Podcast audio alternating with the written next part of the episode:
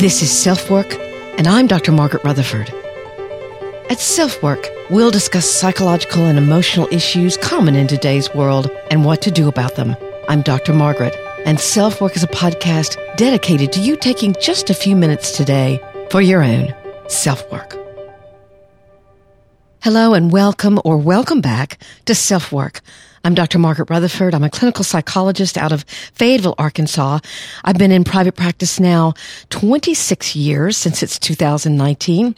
And I started a podcast a couple of years ago in order to reach those of you who might be already in therapy, but really want to benefit from another psychologist or mental health professional's viewpoint, but also to those of you who might be dealing with a diagnosis for the first time of depression or anxiety, bipolar disorder, or an eating disorder something that you have to learn how to manage and cope with.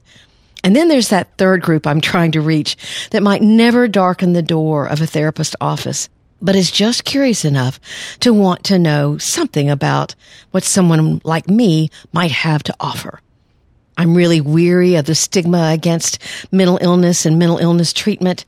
So Self Work is a podcast to confront that stigma and let you know there's nothing fragile or weak about being open to new ideas.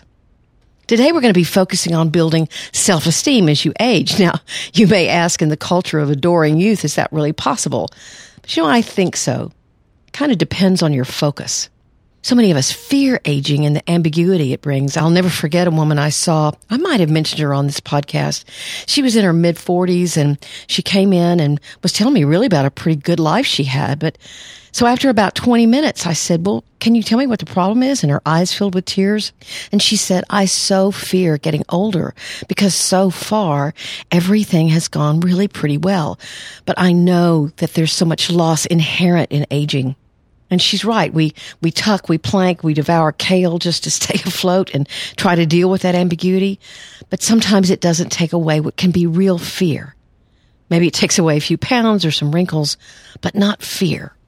So I'll talk about a specific technique to help with this process, something that mental health professionals call reframing. It's worked for me and maybe it'll work for you as well. I hope so. And our listener email, which is a regular feature of each podcast, because I love it that so many of you are sending in questions to ask Dr. Margaret at drmargaretrutherford.com. This listener has really identified with perfectly hidden depression. She asks, but how do I get started on working on it? So we'll answer that question and talk about aging.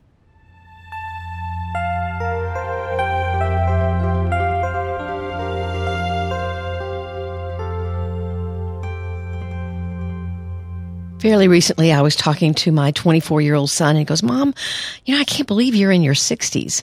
We didn't really talk about it further. I just smiled and we moved on to football or where he works or some other very important subject. So what made that comment somewhat important to me was I had recently commented on a social media blog that I didn't usually comment on. It was definitely geared toward younger people. And someone read my comment and called me an old lady. And frankly, the rest of what that guy said was not all that complimentary either. He didn't agree with me, which is fine. But it didn't feel great to be a target, to be called old in a way that really reflected pure disdain. It's not my first and probably not my last experience with what is called ageism. I had another experience with it oh, probably a year or two ago, a doctor's office had told me that I needed to fill out a form online. Well, now I've been online for six or seven years in a pretty complete way. So I know what I'm doing. And I went to their website, tried to get their form to work. It didn't work. So I went to the doctor's office and said, well, your form doesn't work. And she looked at me like, Oh, yes, you know, we understand. And she said, well, I'll check it out for you. And sure enough, she checked it out. She couldn't make it work either. But I knew in her eyes that she was looking at me not as Margaret Robinson Rutherford, but as person older than her and perhaps as old as her mother or, you know, maybe even her grandmother. Back several years ago, there were two very controversial and opposing articles on the topic. And I'll have these links in the show notes. Ezekiel Emanuel wrote a really good thought provoking article, Why I Hope to Die at 75. He wrote that we should all refuse elaborate medical treatment or medicine that would fight off infections, etc., after age 75. His point? It was all downhill for most of us after that age. And he quotes some statistics to back him up. So we should just accept that. Quality over quantity. Now, it was interesting to note that the author was in his early 50s and he reserved the right to change his mind as he himself aged. I thought that was uh, kind of funny, actually. That made me smile. In vast contradiction, an author named Lewis Lapham reminded us that age doesn't have to be a factor in what you have to give to your family, to humanity itself. In fact, it may take many years to attain your fullest potential. These ideas were featured in an article, Old Masters at the Top of Their Game. And he would argue that as long as you have the capacity to be purposeful, life has meaning. Many say that those people who do hang on to that capacity are just lucky. There's the phrase, oh, they have their health. And we do watch people we love develop diseases that we ourselves dread, and it breaks our hearts for them and frightens us. So we down flaxseed and blueberries just to try to avoid that particular fate. But I have a beef about how people talk about their age. I watched Kelly Ripa's show that used to be Kelly and Michael, and now it's Kelly and Ryan. Yeah. but Liam Neeson was on there one time and he said, I don't feel 62. I feel maybe 37. And models will tell you that when they turn 50, they feel 30. And I hear these words constantly, but I've never understood it. My mother said it. My dad, Riley, complained in the opposite direction. My reality, however I'm probably feeling now, that's what my version of 30 felt like, or 40 or 50, or now what my 60s feel like. I felt 37 when I was 37. I think older people are actually discounting or demeaning aging when those statements are made, like there's something innately wrong with feeling 60 or 50, or that when you feel better, more energized, that means you're feeling younger, as if someone in their 60s can't be energized. I wish they'd stop or at least think about it. Yes, there are vast differences between me being 37 and me being in my 60s. My fingers weren't bent by what's called Dupuytren's, which I inherited from my dad. I didn't have arthritis. My ears didn't ring quite so loudly with tinnitus, although I had it back then. And we won't talk about what can happen occasionally when I sneeze. but you know, so what? I also didn't have the understanding I enjoy now. I didn't know how to love as deeply or not care what others think as much. I didn't appreciate a really great belly laugh, the tears streaming down your face type of laugh, like I do today. I couldn't know then that great sorrow doesn't kill you, although it feels like it might, or that a simple touch at just the right moment means more than anything. So I told you I was going to give you a technique that might help. I have noticed that the emails I've been getting from you, the listeners, you all have very diverse ages. Some of you are in teenagers. Some of you are 20s, 30s, or older. So what is this technique what is something you can do to keep apathy and fear from keeping your self esteem growing as you age, like the woman I talked about in her 40s? It's the technique of reframing. You can reframe life, your own life, other people's lives, in a more positive direction, which focuses not on what you're leaving or the past, but what's in the future, where you're going. I've conceptualized my life for a long time, for example, in decades. The first time I did this reframing was when I turned 30. My 20s had been tumultuous to say the least, and I was deciding to leave the field of jingle and nightclub singing and go into music therapy. But I was also having a little trouble with letting go of music. It was hard for me to move out of that career. I had emotional ties to it that was hard for me not to grieve pretty strongly. So I gave the upcoming decade a theme. I called it the decade of the mind and that lofty title served to motivate me and reframe turning older. It helped me let go of that music career. And it turns out that this concept, this whole decade naming thing kind of stuck with me. Not as something that limited me in any way, quite the opposite. Giving a new decade an initial desired focus helps you enter it with a sense of creativity and positive expectation. It reframes aging. The reframing term is simply as if you have an old picture that you really love, but you want to freshen it up. You want to make it something that is vital and meaningful in the moment. So you reframe it, right? So when you give a decade this initial focus, it serves to remind you what you're trying to learn, what you want to bring into your life, not what you're letting go of. It's not a resolution per se, because those are usually more specific. Reframing is actually a very common therapeutic technique and one that's helpful in keeping a positive attitude. Rather, for example, than focusing on a fear of getting older, you focus on how you're still changing and growing. Here's a good reframe. You're thinking, oh, it's raining today and I've got to run errands. I'm going to get soaked. A reframe for that. I may get wet running errands today, but it won't matter because I'll feel good about getting them done and I need to wash my hair anyway. Again, you hear the difference in the attitude of approaching doing errands. It turns something that you fear or that you dislike, or maybe even that hurts you, into something that you can tolerate or even learn from. I was a sickly kid and I can remember having to sit in neurologist waiting rooms just for hours and hours and hours. And my mom didn't know she was reframing it, but she would come up with games for me to play. Mental things in my mind that made the time go by faster. That's a reframe. So rather than focusing on leaving the music field that I loved, I asked myself these questions. What do I want to try to create in this decade? What have I not tried? What part of me or life itself have I not explored? Where is there need that I could address? Like I said, I reframed it and called it the decade of the mind. I took out my brain, dusted it off, and received training as a music therapist and then a psychologist. What were my 40s? They were the decade of the heart. I was lucky enough to become a mother when I was 39. And I finally had a successful marriage. It was not in that order, by the way, but that's okay. And I got to sing a little as well, which made it all the better. As I recall, I had a little trouble conceptualizing or reframing the beginning of my 50s. I was smack dab in the middle of menopause. I just wanted out of that, as I'm sure my husband and son did as well. I think, however, that it was the decade of acceptance. There were more transitions and changes that I can remember in all my lifetime, some extremely joyful, others very painful. My parents' deaths, my nephews' weddings and the exciting births of their children, my son leaving for college, and me beginning to accept empty nest.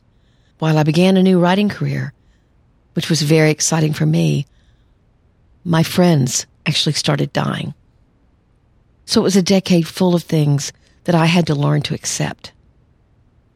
It's easy, the older we get, to get bogged down by what we can't control, what aches, what we're losing, what's irritating us, what's disappointing about the world and humanity itself. I've already reframed this decade. This decade, I've definitely framed as the decade of risk. I started a podcast. I've written a book.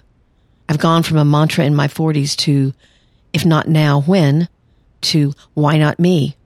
That's my mantra for my 60s. Why not me? Of course, I realize some of you may be listening and saying, yeah, but what if you get sick? What if you have chronic depression? What if you have chronic anxiety? Well, I do have chronic anxiety. The wonderful thing about my 60s is that I've learned how to manage it so much better. And it's never, never too late to take on a change and to learn to work with and accept whatever you're struggling with in mental illness. Aging can only make that more important because, of course, you are aware that you don't have as many years to live. And approaching that with a positive reframe can be life changing.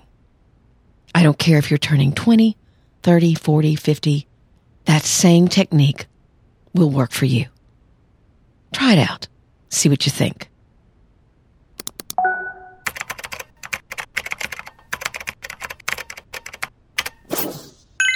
Our listener email today is from someone who's identified with perfectly hidden depression. So many of you have and have written me about it. I'm absolutely thrilled about that because certainly it validates the idea that there are many people walking around trying to manage their depression with a perfect looking persona. She writes, I'm emailing you tonight after listening to your podcast for the first time today. I've been struggling and searched depression podcasts and found yours. Hearing about PHD was like an alarm going off. I have a high amount of the traits you associate with PhD. I took your questionnaire and was way up there on your PhD range. I've been struggling with feelings of depression and suspecting things haven't been right for some time. I have a very hard time confiding in anyone, especially as I outwardly appear to have a wonderful life. I have many perfectionistic qualities that tie into my professional life, and she tells me what she does, but I'll leave that out. And I have issues with anxiety if my plans or lists get derailed. I've been married now for a couple of years, and this past year has been a huge challenge as well. I bottle up things even from my husband, and I no longer know how to constructively vent to him, tell him my feelings, or discuss normal couple frustration. My happiest hours are now when I'm at work, busy with many tasks, and my mental state seems to plummet as I get home. I'm starting to see that I should seek help, but I am unsure how to get started. I plan on continuing with your podcasts, but I want to find someone to talk to. One of the reasons why I began self work was because I wanted just this response from listeners that if I make sense to you, that so would another therapist. Sometimes it can take a little work to find one that you really feel comfortable with, but I wanted to promote the idea and invite you to look for someone locally. If self work gets you started on that path, then that really pleases me. So here's my answer to her. I'm delighted to hear that self work has been helpful and that you found the concept of PhD enlightening. I had a woman that I've been seeing now for around nine months tell me just yesterday that she had looked and looked for what was wrong with her, but she, like you, didn't fit the criteria for depression. So what did she do? She shamed herself for not being grateful enough for the blessings she had. She had an interesting backstory. She came from a family that always swept anything unpleasant under the rug. She'd spent years in infertility treatment and tried to adopt, but that fell through. She'd never let anyone know what a struggle all of that was for her. And sure enough, she had sexual abuse in her history. Yes, she's very successful and attractive. Yes, she's got good friends. Yes, she's still close to her family. But there was so much grief and anger under the surface, and her relationship with her husband was suffering terribly. All of this to say, please do seek counseling. I have a lot of articles on my own website, which is drmargaretrutherford.com. You have to be brutally honest with your therapist, or you're more likely to get diagnosed with anxiety or some kind of situational depression, maybe. You want to find a therapist that you like, you feel understood by, and trust that they are really listening and that they get who you are. One of the things that may be going on in this woman's marriage is that she either may have chosen someone who really did not know how to engage with her on a more vulnerable level. And so as she's trying more, he's withdrawing more. Or she just may not know how to do it very well. And as their relationship deepens, as what happens in marriage, and they grow more interdependent on one another, the stakes actually go up much higher because it's harder and harder to become vulnerable when your lives are so intertwined, or it can be. I'd also suggest to her that perhaps she get couples therapy with him so that both of them can become more comfortable with those kinds of more intimate conversations. Many of us struggle in our primary relationships to actually let the other one know what's going on with us. But it's so important because your partner can be such a source of help and understanding. So good luck.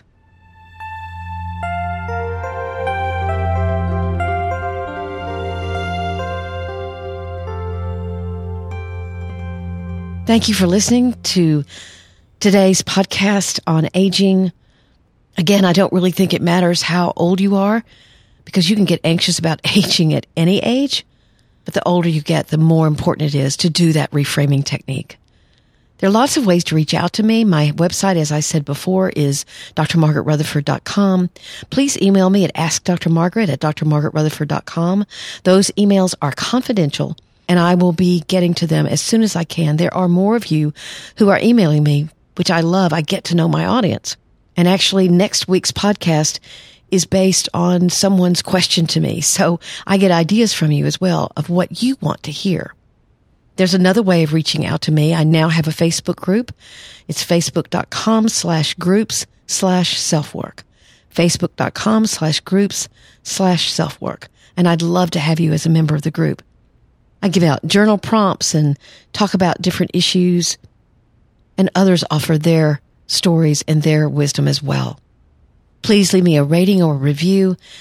That is so motivating for me.